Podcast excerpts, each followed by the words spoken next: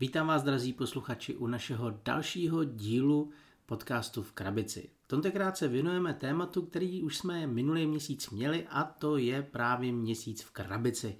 To znamená náš takový lehoulinký pokec nad tím, co jsme měli na stole, kde jsme byli, co jsme hráli a na co se třeba do budoucna těšíme.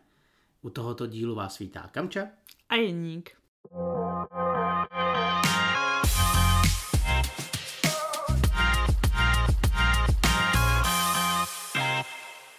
Jako vždy na začátku připomeneme, že pokud byste měli jakýkoliv dotaz, názor, cokoliv byste nám chtěli říct, můžete se na nás obrátit na sociálních sítích, na Facebooku, na Instagramu, nebo i na našem e-mailu podcastvkrabici.gmail.com Tady už rovnou můžeme poděkovat několika z vás, co nám psali, namátkou třeba Varuchovi, který nám doporučil hru Puerto Rico, protože my jsme se ptali, jakou hru byste nám mohli doporučit a kterou bychom měli zkusit. Nebyl sám, který nám na tento dotaz napsal, protože se k němu připojil i pisatel Tomáš, který nám zase doporučil hru, která se jmenuje First Rat. Bohužel ani jednu z těchto her jsme zatím nebyli schopni sehnat, v krámech jsme ji teda nenašli, ale budeme hledat dál a určitě si ty hry rádi zkusíme. Takže děkujeme za to, že jste nám napsali. Květen byl pro nás opravdu velmi náročný měsíc, kdy se toho hodně stalo a budeme mít, myslím si, opravdu hodně co vám říct. Ono se to odrazilo i na statistikách, protože jsme měli celkem 38 hraní a z toho bylo 18 her na stole. A z těchto 18 dokonce 13 her, které jsme ještě nikdy neviděli, neboli novinky. Pro nás samozřejmě. Myslím si, že 38 hraní v 31 dnech je docela fičák. Těchto čísel jsme dosáhli především díky tomu, že jsme byli na dvou herních akcích, o kterých vám za chvíličku povíme. Ale než tak učiníme, tak se podíváme na hru, kterou jsme hráli ještě předtím, než jsme zvedli naše hráčské kotvy a vyrazili z domova. A ta hra se jmenuje Now or Never. Je to hra od našeho oblíbeného autora Ryana Laukata, od kterého tady máme opravdu hned několik dalších her. V poslední době jste mohli zaznamenat určitě jeho hru Spící bohové, kterou nám přineslo vydavatelství Rexhry. Které celkově vydávají jeho hry protože v jejich dílně už vznikly hry jako je Zbloudilý nebo Cestou necestou. A kdysi dávno u vydavatelství Mindok zase se objevila jeho hra nesoucí jméno Minutová říše. Ale to už je taková hodně stará hra, dokonce dneska už je spíš raritní, bazarová. Ale my ji tady máme a docela často uh, po ní saháme. Určitě, protože se jedná o takový rychlý, opravdu express area control hru, kdy se hráči snaží získat co největší oblasti říše, používají k tomu karty, které jim dávají akce a to všechno zabalený do opravdu 15-20 minut maximálně. Takový opravdu mikro area control. Ale každopádně, aby jsme se vrátili zpátky k Now or Never, tak to je hra, která vychází z Laukatova světa Arzium a je to vlastně předchůdce hry Cestou necestou. Funguje tak, že vy si stavíte svoje městečko, kde dáváte tam i obyvatele a v podstatě snažíte se mít co nejefektivnější město, který vám přinese co nejvíc vítězných bodů. S cestou necestou to má společné i to, že vy máte uprostřed herního stolu mapu, po které se pohybujete, na které vidíte i monstra, různá města, body vašeho zájmu ale oproti cestou necestou v těch bodech zájmu není žádný příběh. Vy tam prostě přijdete, uděláte nějaké akce, které chcete nebo které potřebujete a zase jdete dál, když na vás přijde kolo. To neznamená, že by v této hře nebyl příběhový mód. On tam je, ale musíte se rozhodnout, že tu kampaň si chcete odehrát, protože standardně se hraje prostě tak, že se snažíte postavit své město a získat co nejvíc vítězných bodů. My jsme hráli Now or Never ve čtyřech hráčích.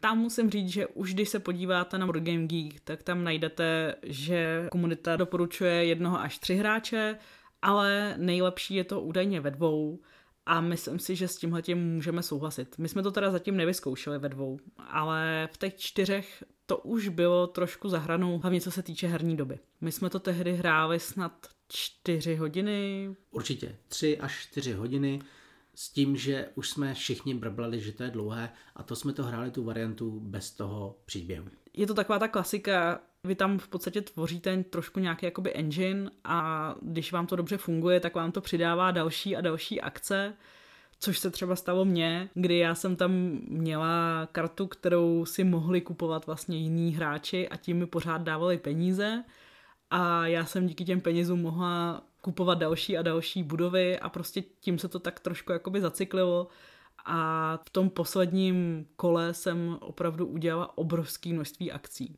Ke konci už jsem říkala, že já už, já už chci skončit. já už tady, už mám poslední peníz, už nic nechci a zase mi někdo zaplatil a zase jsem měla peníze, tak jsem je zase na něco použila. Bylo to super, ale samozřejmě opravdu ta herní doba už na tenhle typ hry byla trošku enormní.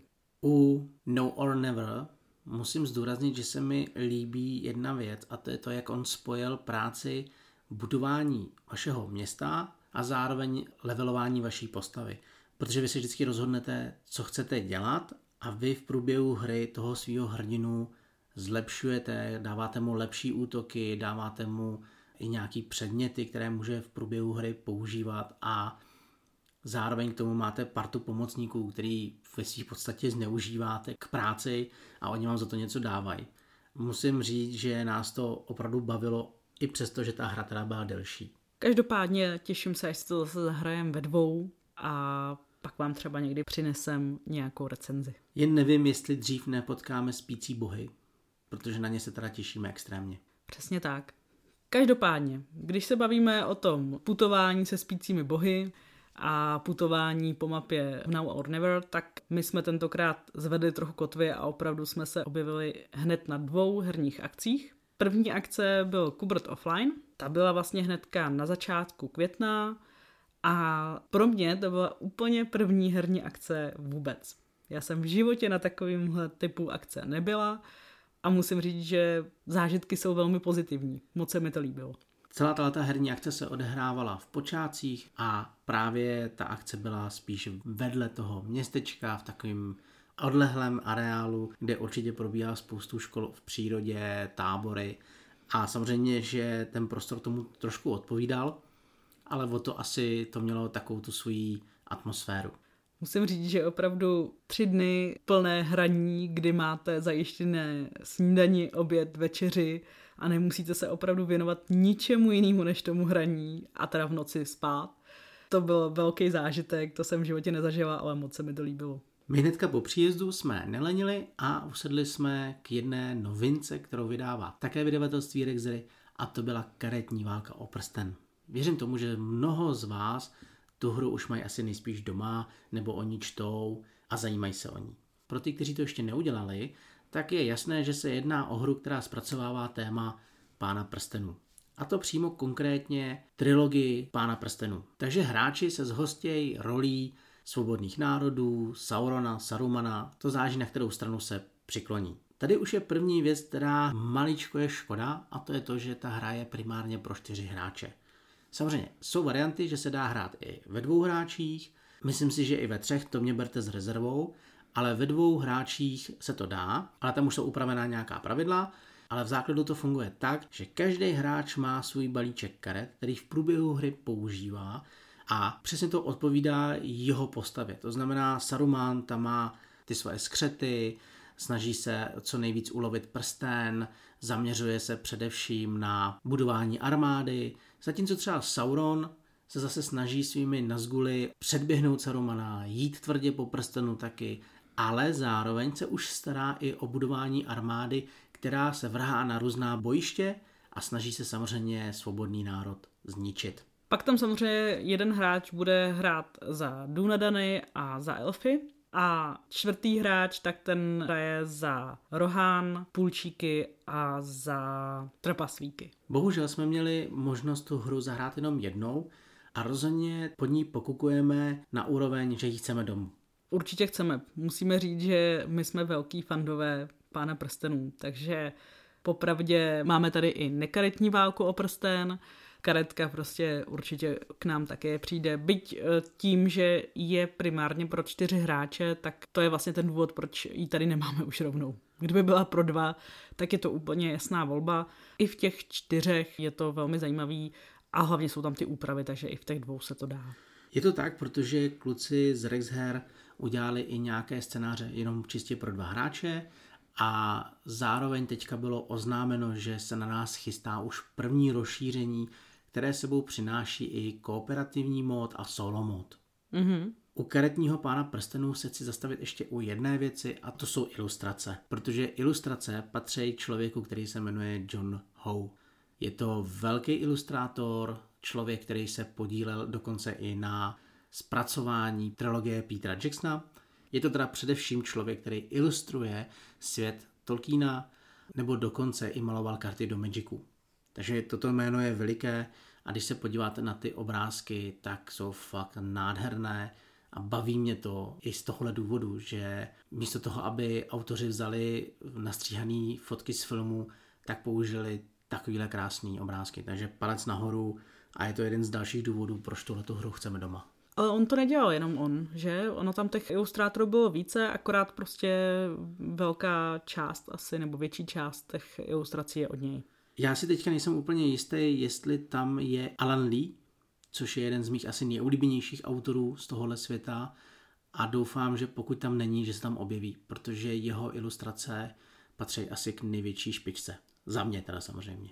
Je pravda, že je docela vtipný, že se rozplýváme víc nad tím tématem, než nad hrou samotnou, ale hrozně nás to bavilo, moc jsme si to užili. Užili jsme si to také díky hráčům, kteří se k nám tomu připojili, a to jmenovitě Anatreus a Spartik. Všichni jsme u toho stolu samozřejmě mlaskali nad tou hrou a vytvářeli jsme skvělou atmosféru. Ještě než tuhle tu hru opustíme, tak chci jenom říct, že nedávno se nám do sluchátek dostal podcast, který se jmenuje Tolky s Tolkienem. Velice doporučujeme, je to úžasně zpracovaný, dělá to jedna holčina a vždycky vám popovídá o celém tom příběhu Pána prstenu. Takže pokud jste na tento podcast ještě nenarazili, ale jste fanoušci tohoto světa, tak ho zkuste a klidně nám napište, jestli se vám líbil. Každopádně karetka Války o prsten je trošku delší hra, takže v podstatě po téhle hře jsme si už pak zahráli jenom takovou rychlou partii Ruta, kde nás pěkně rozjela lesní aliance a potom už jsme šli spát. Druhý den nastalo něco, co není tak úplně obvyklý a to je to, že já jsem, ačkoliv jsem byla na herní akci poprvé, tak jsem tam potkala jednu dlouholetou známou a v podstatě jsem se od jedníka trhla, protože jsem věděla, že chce hrát hry, které úplně mě tolik nezajímaly, nebo jsem minimálně měla trošku jinou představu. A už pak většinu akce jsem strávila s touhletou eh, herní skupinou. A bylo to fajn, rozhodně to nebylo špatný si taky jednou vyzkoušet hrát i tady bez jeníka. Protože my jsme se trhli ke hře ve světu půl měsíce. To je novinka zase ze strany Fox in the Box, který nám momentálně přinesl na herní pulty a už od začátku vám ta krabice jasně říká, že je pro 4 až 5 hráčů. V základu se totiž jedná o Area Control hru, kdy každý hráč hraje za nějakou frakci, která se pohybovala na Dálném východě a svými unikátními akcemi a zároveň využívání nějakých diplomací a přemlouvání se snažíte splnit své vítězné podmínky. A právě tohle je ten důvod, proč jsem se trhla, protože kdo mě zná ví, že já area kontroly zas tak úplně neoblibuju. Neříkám, že vůbec nehraju, naopak je hraju vlastně docela často, ale rozhodně, když byste se mě zeptali na moji oblíbenou mechaniku, tak to asi nebude spíš area control a core, když jako v tomhle případě je to docela asymetrická hra. Každá ta frakce je jiná. Je jiná a o to je ten vstup do této hry náročnější. Protože vy si vyberete jednu z těch pěti, čtyř frakcí, se kterou budete hrát, máte možnost mít Muršída, což je takový diplomatický lump, který se snaží se všema manipulovat, vyhrožovat a dosáhnout svých vítězných podmínek právě tím, že ovládá ostatní, nebo si třeba zvolíte sultána, který se zase snaží co nejvíc budovat města, vesnice, Prostě každý hráč má svoje cíle. A bylo cítit, že v momentě, kdy jsme byli jako nováčci v této hře, tak jsme tápali. Říkali jsme si, jak tohle hrát, moc nesledujete, jak hraje někdo jiný, zároveň se plně soustředíte na to, abyste pochopili pravidla. Ten vstup je opravdu těžší. Ale nás to tak nadchlo, že jsme s Hofim, s Alešem, s Anetrem do toho strašně propadli a přiznám se, de facto jsme celou tu herní akci strávili právě ve světu půl měsíce. Za to já jsem vyzkoušela hned několik her, který jsem do té doby nevyzkoušela a nevěnovala jsem se pouze jedné, byť skvělé hře.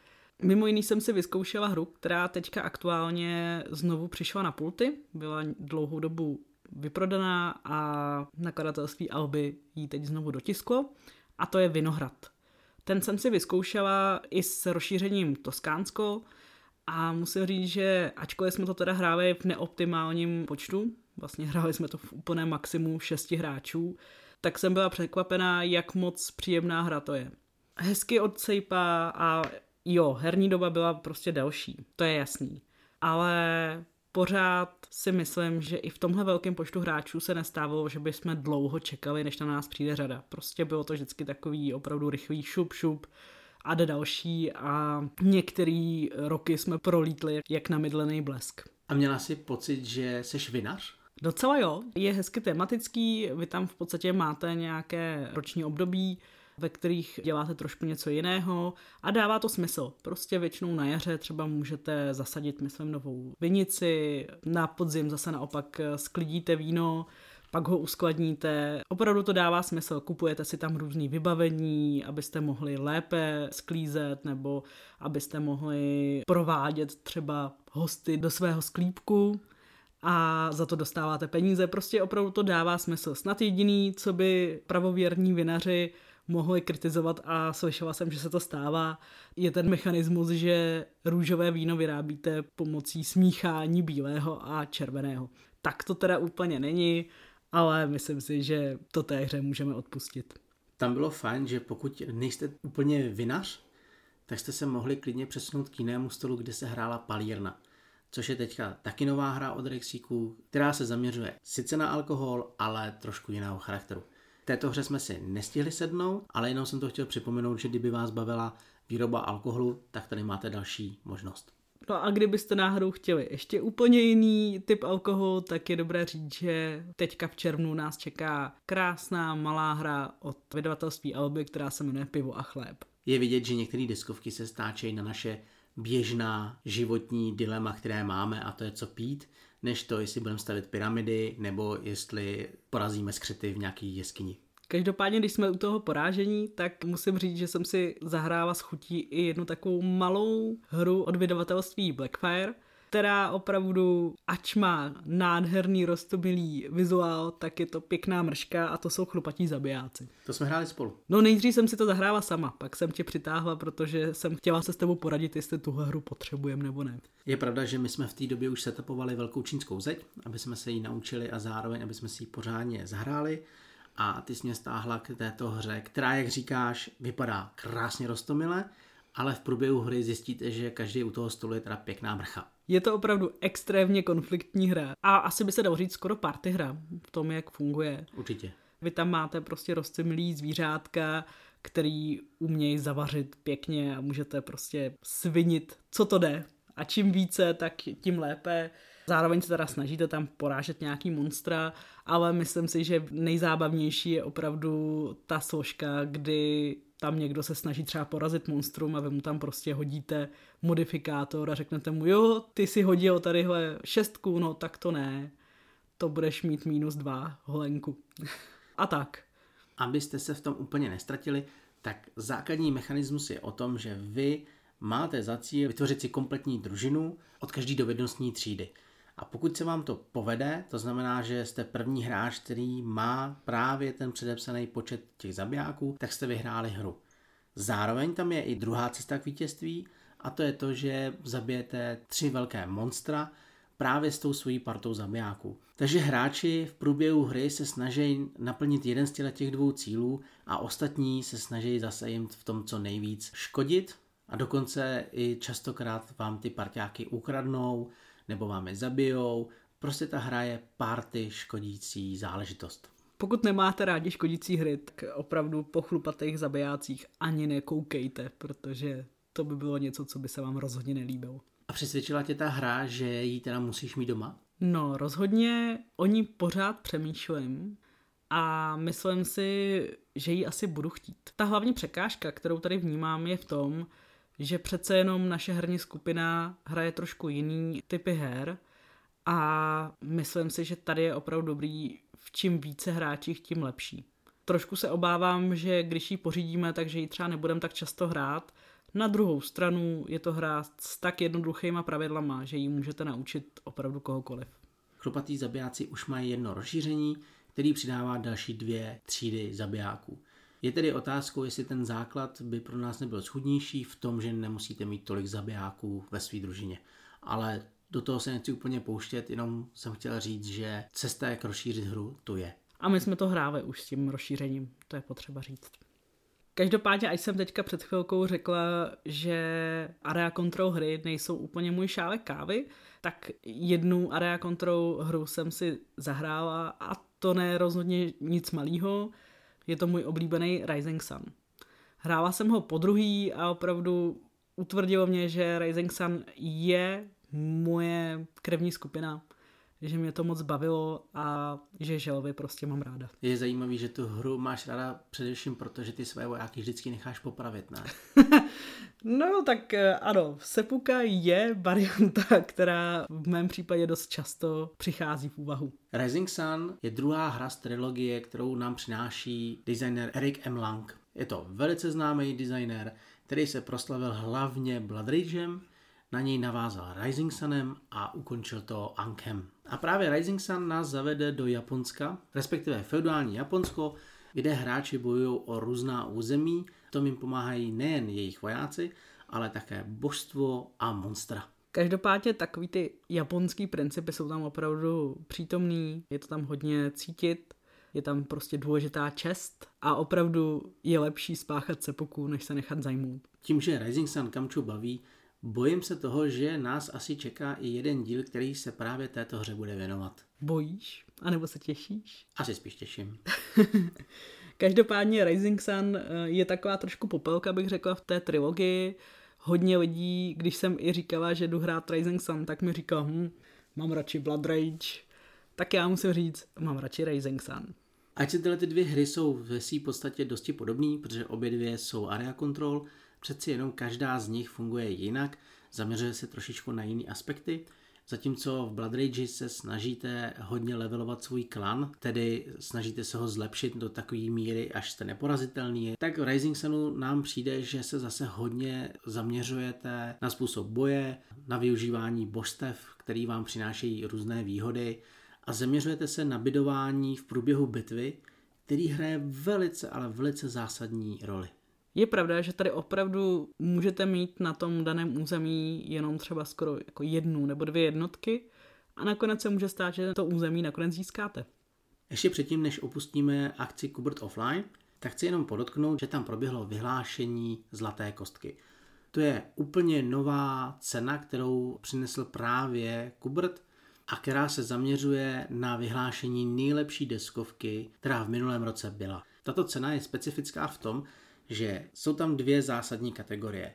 A to je odborná porota a veřejná komunita. Každá z těch stran si zvolila své vítěze a pak právě proběhlo vyhlášení. Zajímavostí bylo, že u odborné poroty vyhrála hra Tulhu i smrt může zemřít. Z čehož máme obrovskou radost, protože to je hra, kterou máme extrémně rádi a myslím si, že to ocení je opravdu právem udělené. A na straně veřejnosti zase vyhrála hra Duchové ostrova.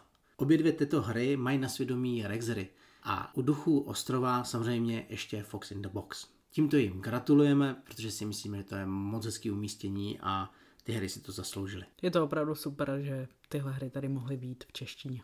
Tím bych v podstatě Kubert Offline opustila, ale mám na tebe jednu otázku, Jeníku. Vlastně ani nevím, jaká byla tvoje první akce. Moje první akce byla za Trollcon, už ale nevím v jakém roce, protože to je opravdu hrozně dávno. On potom delší dobu myslím, že žádný ročník nebyl, až teďka zase se objevil. A na této akci se samozřejmě sešli blázni, tehdejší blázni, kteří ty hry naprosto zbožňovali stejně jako dneska a díky této akci jsem potkal spoustu velmi zajímavých lidí. Samozřejmě, že člověk je vždycky nervózní, když tam jde, že si říká, jak to bude vypadat, jestli si vůbec zahraju, jestli to nebude trapný. A tímhle tím bych právě chtěl i trošku říct, že se toho vůbec nemusíte bát. ti, kteří se samozřejmě bojí, ostatní, jo, myslím si, že moc dobře poznali, že tyto akce jsou velice přátelské.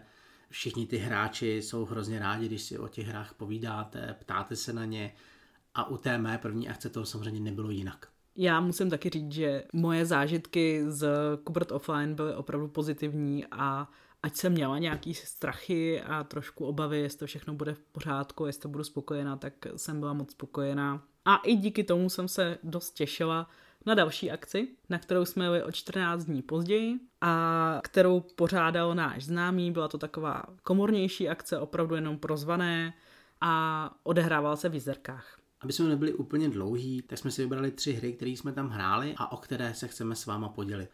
První hru, kterou jsme hráli, tak byl Monster Hunters World. Je to hra, která vychází z počítačové předlohy, kde parta lovců monster se vydávají lovit právě příslušná monstra, z nich získávají nějaké předměty, různě se levelej a díky těmto předmětům zase mají své nové dovednosti, schopnosti, lepší útoky. A u této hry se nás chopil Ruda malý, toho můžete znát z jeho poledních pauz, které jsou proslulé tím, že vždycky trvají minimálně 4 hodiny a hraje u toho obrovské hry a právě, že nám chtěl ukázat, jak tato hra funguje. Takže jsme si oblékli kružkovou zbroj, vzali meče, štíty, luky a šli jsme ulovit draka. A musím říct, že se nám to povedlo. Povedlo se nám to velice rychle, až jsme byli překvapení, jak lehký to bylo. Na druhou stranu, tahle hra je určená k hraní co by kampaňovka a pro účely tohoto hraní tak byl vybraný speciální mod, kdy v podstatě už jsme měli vylevený postavy a už to bylo prostě trošku něco jiného, než kdyby se to hrálo tak, jak v podstatě se to má normálně hrát. Vy totiž před sebou máte herní mapu, kde stojí ten obrovský drak nebo jiné monstrum a vy se rozmístíte na pozice a snažíte se pohybem a útokem tu příšeru udolat. A samozřejmě hraje roli, jestli útočíte z boku, ze zadu, na jakou část jeho těla útočíte, jaký pancíř má ta dotyčná nestvůra na tom místě, jak moc šikovný jste v tom útoku, jak umíte hrát karty. Ale byl tam prvek, který mě bavil a to byla únava. Vy totiž před sebou máte takovou herní desku, na kterou pokládáte karty a v momentě, kdy tu desku máte zaplněnou těma kartama, tak jste unavený, vyčerpaný a už nejste schopný tam dávat tolik efektivních karet, kolik potřebujete. Takže hledáte možnost odpočinku, hledáte ability karet, které vám dávají možnost vydechnout a tím si čistíte tu řadu a zase máte energii na to být efektivní. A tohle to mě bavilo, to se mi líbilo. Jo, musím říct, že ten stamina board, jak se to tam jmenovalo, tak opravdu je velmi zajímavý. Je to princip, který také mě bavil. Ale jak říkám, jsem možná víc zvyklá na to, že nám ty monstra dávají většího čouda. Pokud vás ta hra zajímá a zaujala vás, tak si nejsem úplně jistý, jestli ještě probíhá kampaň na Kickstarteru, ale rozhodně tam byla. Jen, jestli jsem slyšel dobře, tak teďka All In je někde za 13 tisíc. Je to docela mazec, no. Je to mazec. Každopádně Monster Hunter World nebyla jediná Kickstarterovka, kterou jsme na téhle akci hráli. Úplně poslední hru, než jsme šli spát, tak byla taková v podstatě party hra taky, která se jmenuje Endangered Orphans, něco jako ohrožení sirotci asi, která byla velmi originální tématem. A v podstatě si představte, že jste v siročinci, kde máte jednotlivé sirotky, každý hráč má své tři a nikdo z dalších hráčů ze začátku neví, jaké sirotky má kdo a chodí tam bubák. A vaším cílem je, aby vaši sirotci přežili. Je jedno, jestli přežijou všechny, nebo jenom jeden, ale musí prostě přežít. Musí být prostě ten poslední, kdo přežije a koho Boogeyman nesežere. K tomu, aby přežil, tak vy děláte různé akce, kdy vy hážete kostkou a můžete třeba zamknout pokoj, nebo můžete přesunout sirotka. Myslím si, že je lepší strategie, než přesouvat svého a tím upozornit na to, jakého sirotka máte, tak je lepší přesunout prostě cizího, protože Boogeyman se pohybuje samostatně po ploše a prostě logicky jde vždycky do pokoje, kde je nejvíc sirotků. Stejně tak vy můžete různě přesouvat ty pokoje. Schovávat sirotky. Nebo naopak odkrývat, takže je to opravdu mechanicky velmi jednoduchá hra, ale musím říct, že generuje velké množství zábavy a moc nás to bavilo. Ono vás totiž baví škodit těm ostatním a opravdu se smějete, když toho sirotka pošlete někam, kde víte, že nejspíš bude sežrán a že nepatří vám. Zároveň vás baví i odhadovat, který hráč má jakého sirotka a po kterým mu jít.